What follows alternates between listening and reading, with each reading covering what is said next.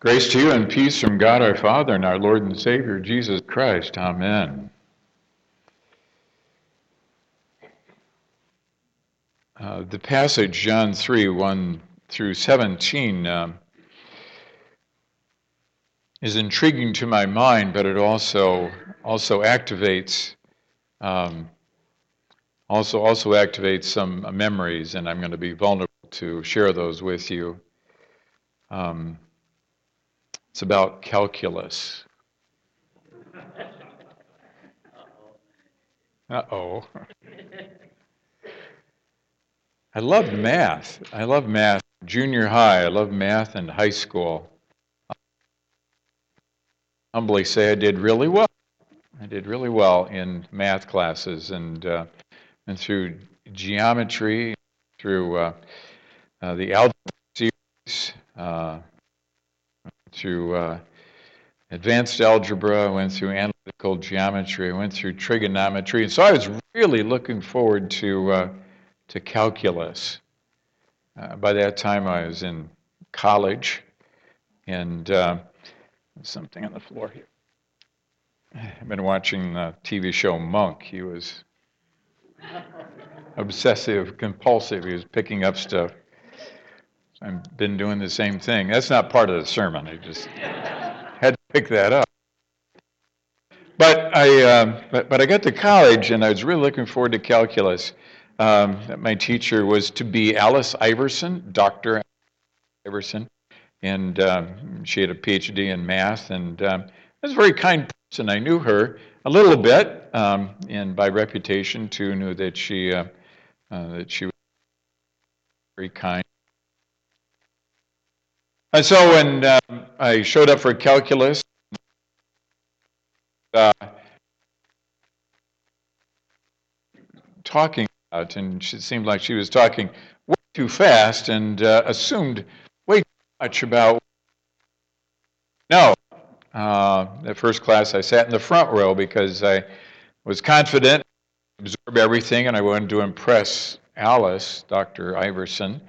Um, the second class I sat in the row and uh, just kind of tried to stay behind uh, other people's uh, shadows, and uh, still didn't didn't get what she was talking about exactly. Some of it seemed familiar, and uh, um, and once in a while there would be a hit or a resonance with with what I had learned in all those other math courses that I'd taken and worked through pages and pages of.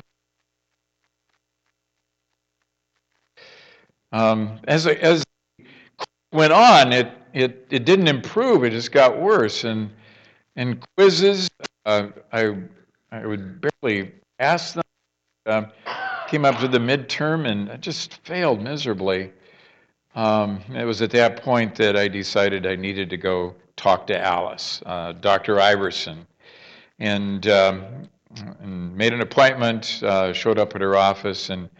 And, uh, you know, welcome, Dan. Um, I noticed that uh, you didn't do so well in the in the midterm. And uh, it said, um, no, I didn't. And uh, uh, and is there something I can do to help? And and uh, I, I had thought about some uh, some sophisticated um, question that I could ask uh, about uh, rate of change or different polynomials that might be helpful or something. But when it came right down to it, and she says, there's something I can do to help. And, and my voice trembled the way it is right,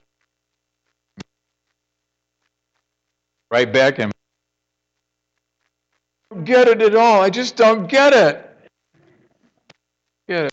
She very kindly looked at me and said, what don't you get? And I said, anything. I don't get anything what you're talking about. And she said, well, did you take uh, algebra? Did you t-? Yeah, yeah, I took all that. Uh, where can we start? I don't know. I don't know. It's a helpless, helpless feeling. Uh, was that, that's how I identify with Nicodemus. Uh, Nicodemus was a Pharisee, and he was a leader of the Jews. He was... He was uh, steeped in the law teachings of the Old Testament. But yet there was something else that uh, Jesus had been talking about. It was very intriguing to him. It seemed like it was something that he wanted to find out more about, and uh, once in a while maybe he could glimpse it, the glory of it, the strength of it, the, the truth of what Jesus was talking about.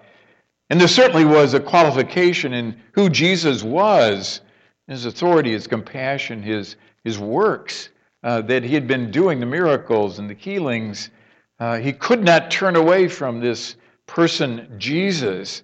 He had to find out more, and especially find out more about uh, what he was talking about, about the kingdom of God, about the power of God in the in the world, about, about eternal life.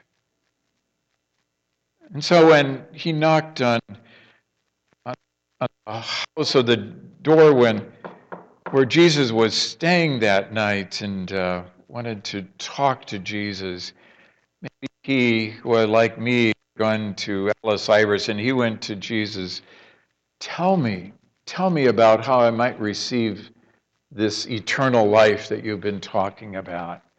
I know you've you've been teaching, I know you've been doing these things, but I thought I knew everything I needed to know about God and scriptures and, and truth in order to get it, but I but I don't get it. Can can you tutor me? Can you give me a key? Uh, a private lesson about what you're talking about, Jesus.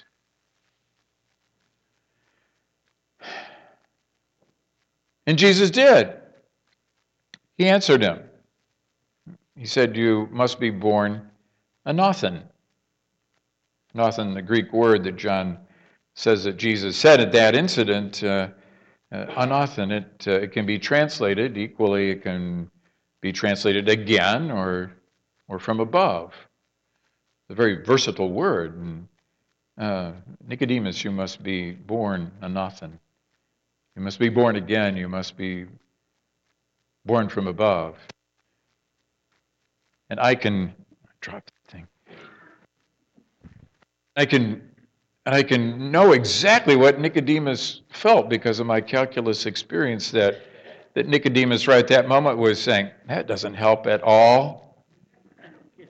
I don't get it. I don't get it." And someone be back in his mother's womb and then be born again. How can that be so? Jesus, you you have something that I need, but I... He was trapped in his literal... He was trapped in uh, in what he what he didn't know and what he couldn't grasp with the information that he had at that time.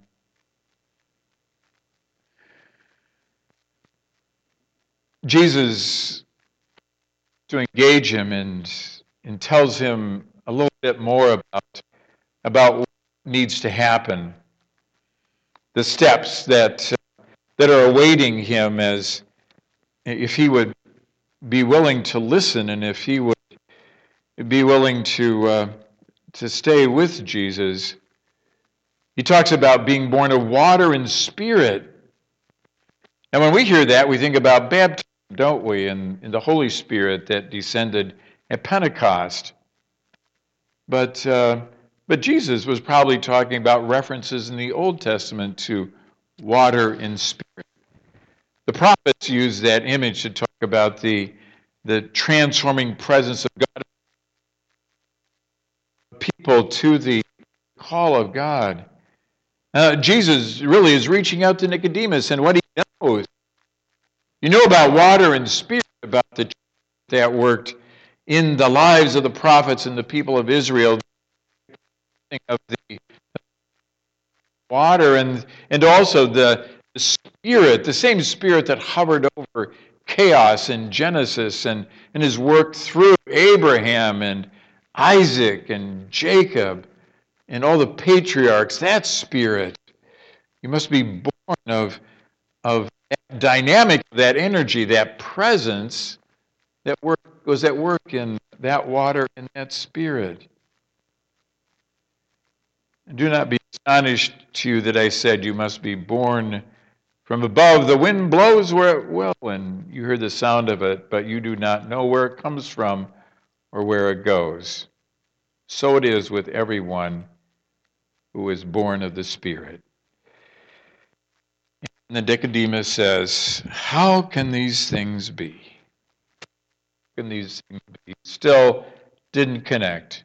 It wasn't getting through the opaque membranes in his in his mind, and and his faith was uh, was dormant. It was trapped in in what he had known so far. Uh, uh, Jesus, we don't know the tone that he used. Teacher, do not. It is. It is, or maybe it's an encouragement.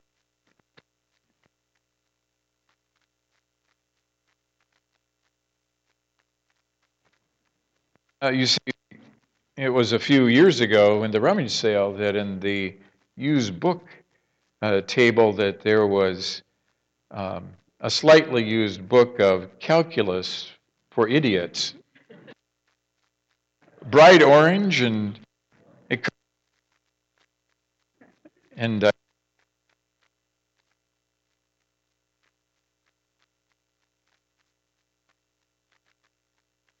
and pages were sitting together. So two and uh, took it home, and I started to uh, look through that book again. Understanding calculus, and I got further.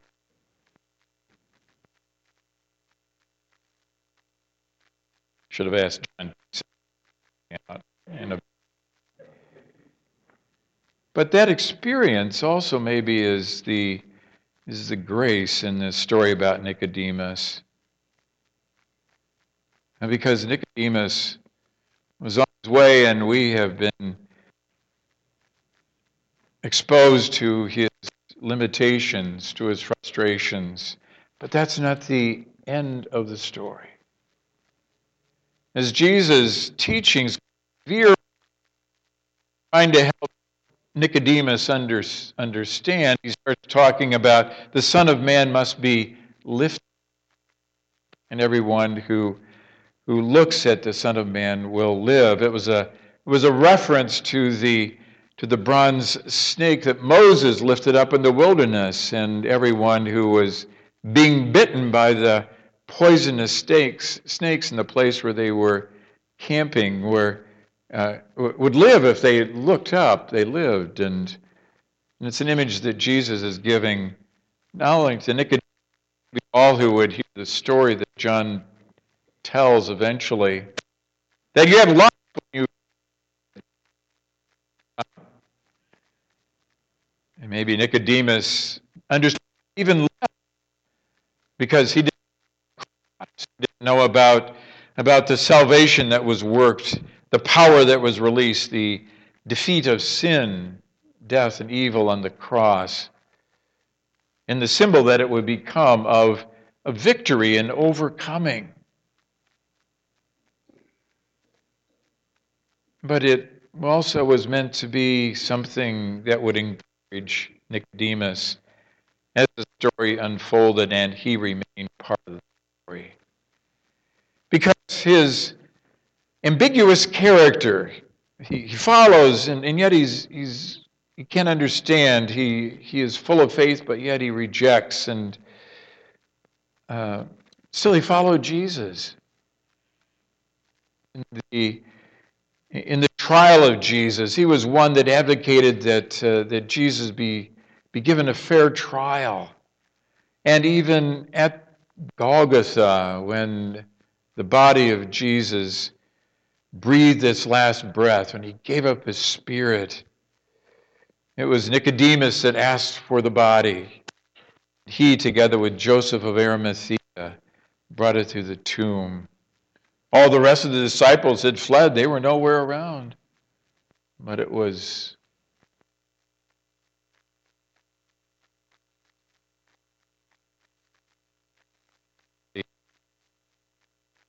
respect, clothes and gifts. Same things that the Magi had before. Gifts for a king, for a God. We start to understand that Jesus grew in his discipleship and his faith altogether with his understanding as the prophet came through about his suffering and his death. And this key part, if I am lifted up, if the Son of Man is lifted up, all those who believe in him, who look and believe in him, will be saved. Of course, it all comes together with uh, John three sixteen that, that we maybe know so well. Uh, shall we say it together? God so loved, gave his only begotten.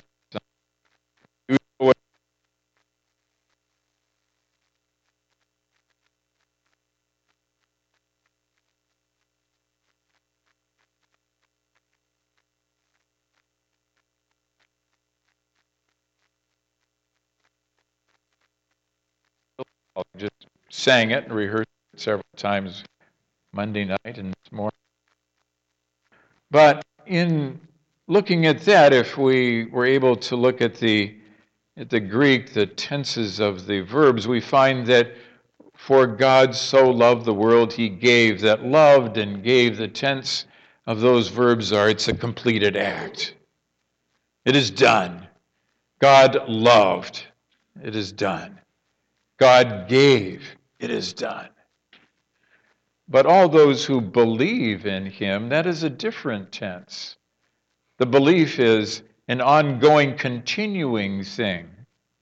So that if we were to translate that more accurately, all those who are believing in him. And we are invited to understand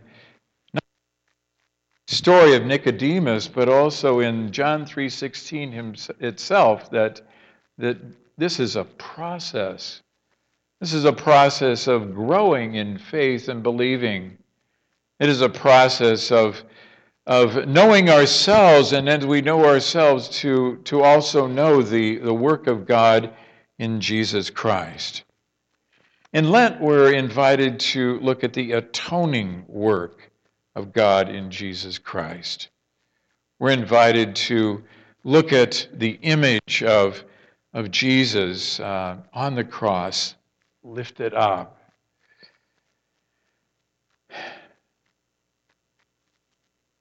As we all, each of us, are doing that maybe right now, you're invited to what you see and what you know, reviving some of the stories, the scriptures, says that you've had uh, paintings. Um, you see a man, a human, uh, suffering and in pain. It's not a pleasant sight at all. It is something that, uh, that we would avert our eyes if we if we saw it real and up close. It was something that would maybe make us gasp and, and weep if, if we knew the person personally. It would be un, unbearable to see that kind of suffering. But even more if we understand that person is innocent, that there is nothing in him that, that deserved to die. There was nothing in him that deserved that kind of humiliation and punishment. But yet he willingly submitted to that, even foretold it. Maybe even if you are familiar with the story, the uh, the question will rise within you, why? Why?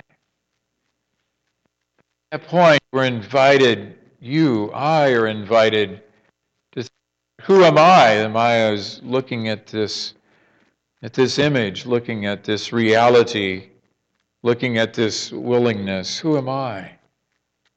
Who am I that, that I would be drawn to that? Who am I that I would need to look at that? Who am I that I would want to know that?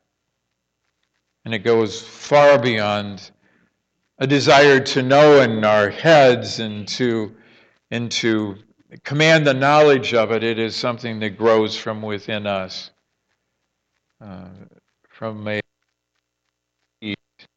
to be forgiven.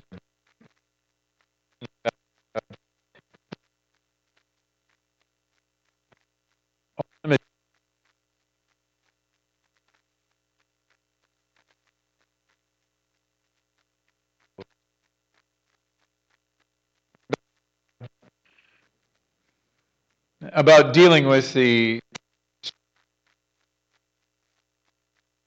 then also coming to terms with the with the weakness that we might have within ourselves to yield to temptation or to be distracted in our, in our world. And maybe also that problem of belief, struggling to believe in our own worthiness.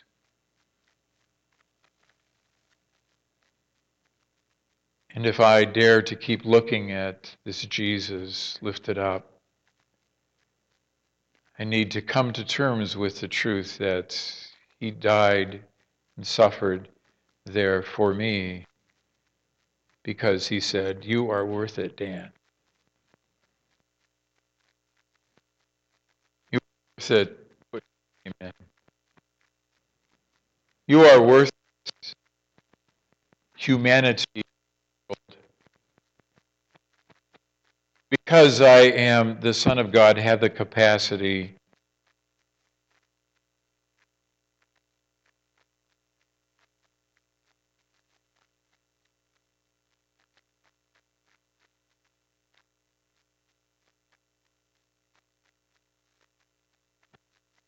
its entirety, and then also in its individuality, in its goodness and in its perishing, in its rottenness, in its ability to to be truthful, in its in its propensity to to be false, in its lofty aims and visions, and also in its nearsightedness, in its narcissism.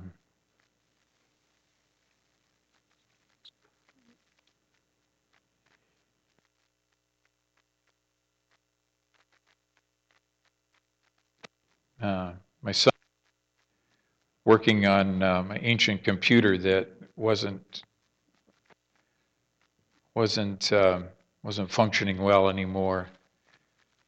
And he worked on it, and uh, he does this in his life, works in computer gro- programming software. And after a while, he just shook his head and said, "Dad, this is a hot mess." Ever heard that term? I said, "Oh, that's a cool term. I could use that."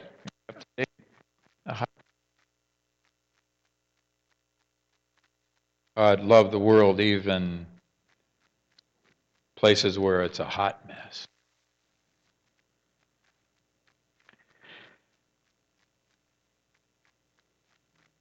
And when we when we allow the atoning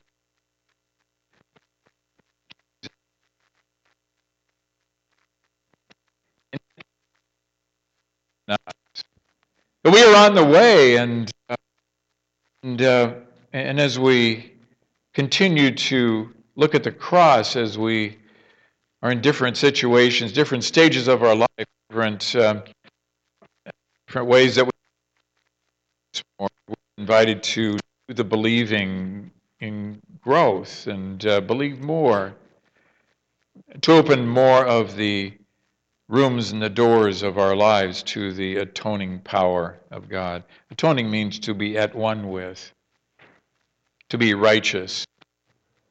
The text in Romans alludes to Abraham's Abraham's righteousness. And uh, Paul makes the, the point that Abraham's works did not make him righteous before God. It was God who made him righteous. And later on, he would call it grace. The grace of, of God was poured out into Abraham because of his belief and the different choices that he made because he believed God. So no wonder that he is called the father of our faith. No wonder that he is called the father of the children of faith.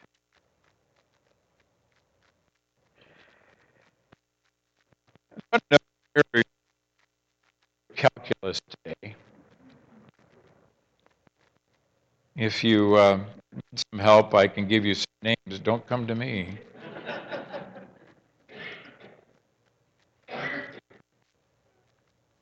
But this is a good, a good to think, where am I in my relationship to God in Christ? Because this is the season where we lift up Jesus on the cross. And then we're invited to see that, and just as the looked at the bronze snake and lived, so we're invited to look at Jesus, believe, and live.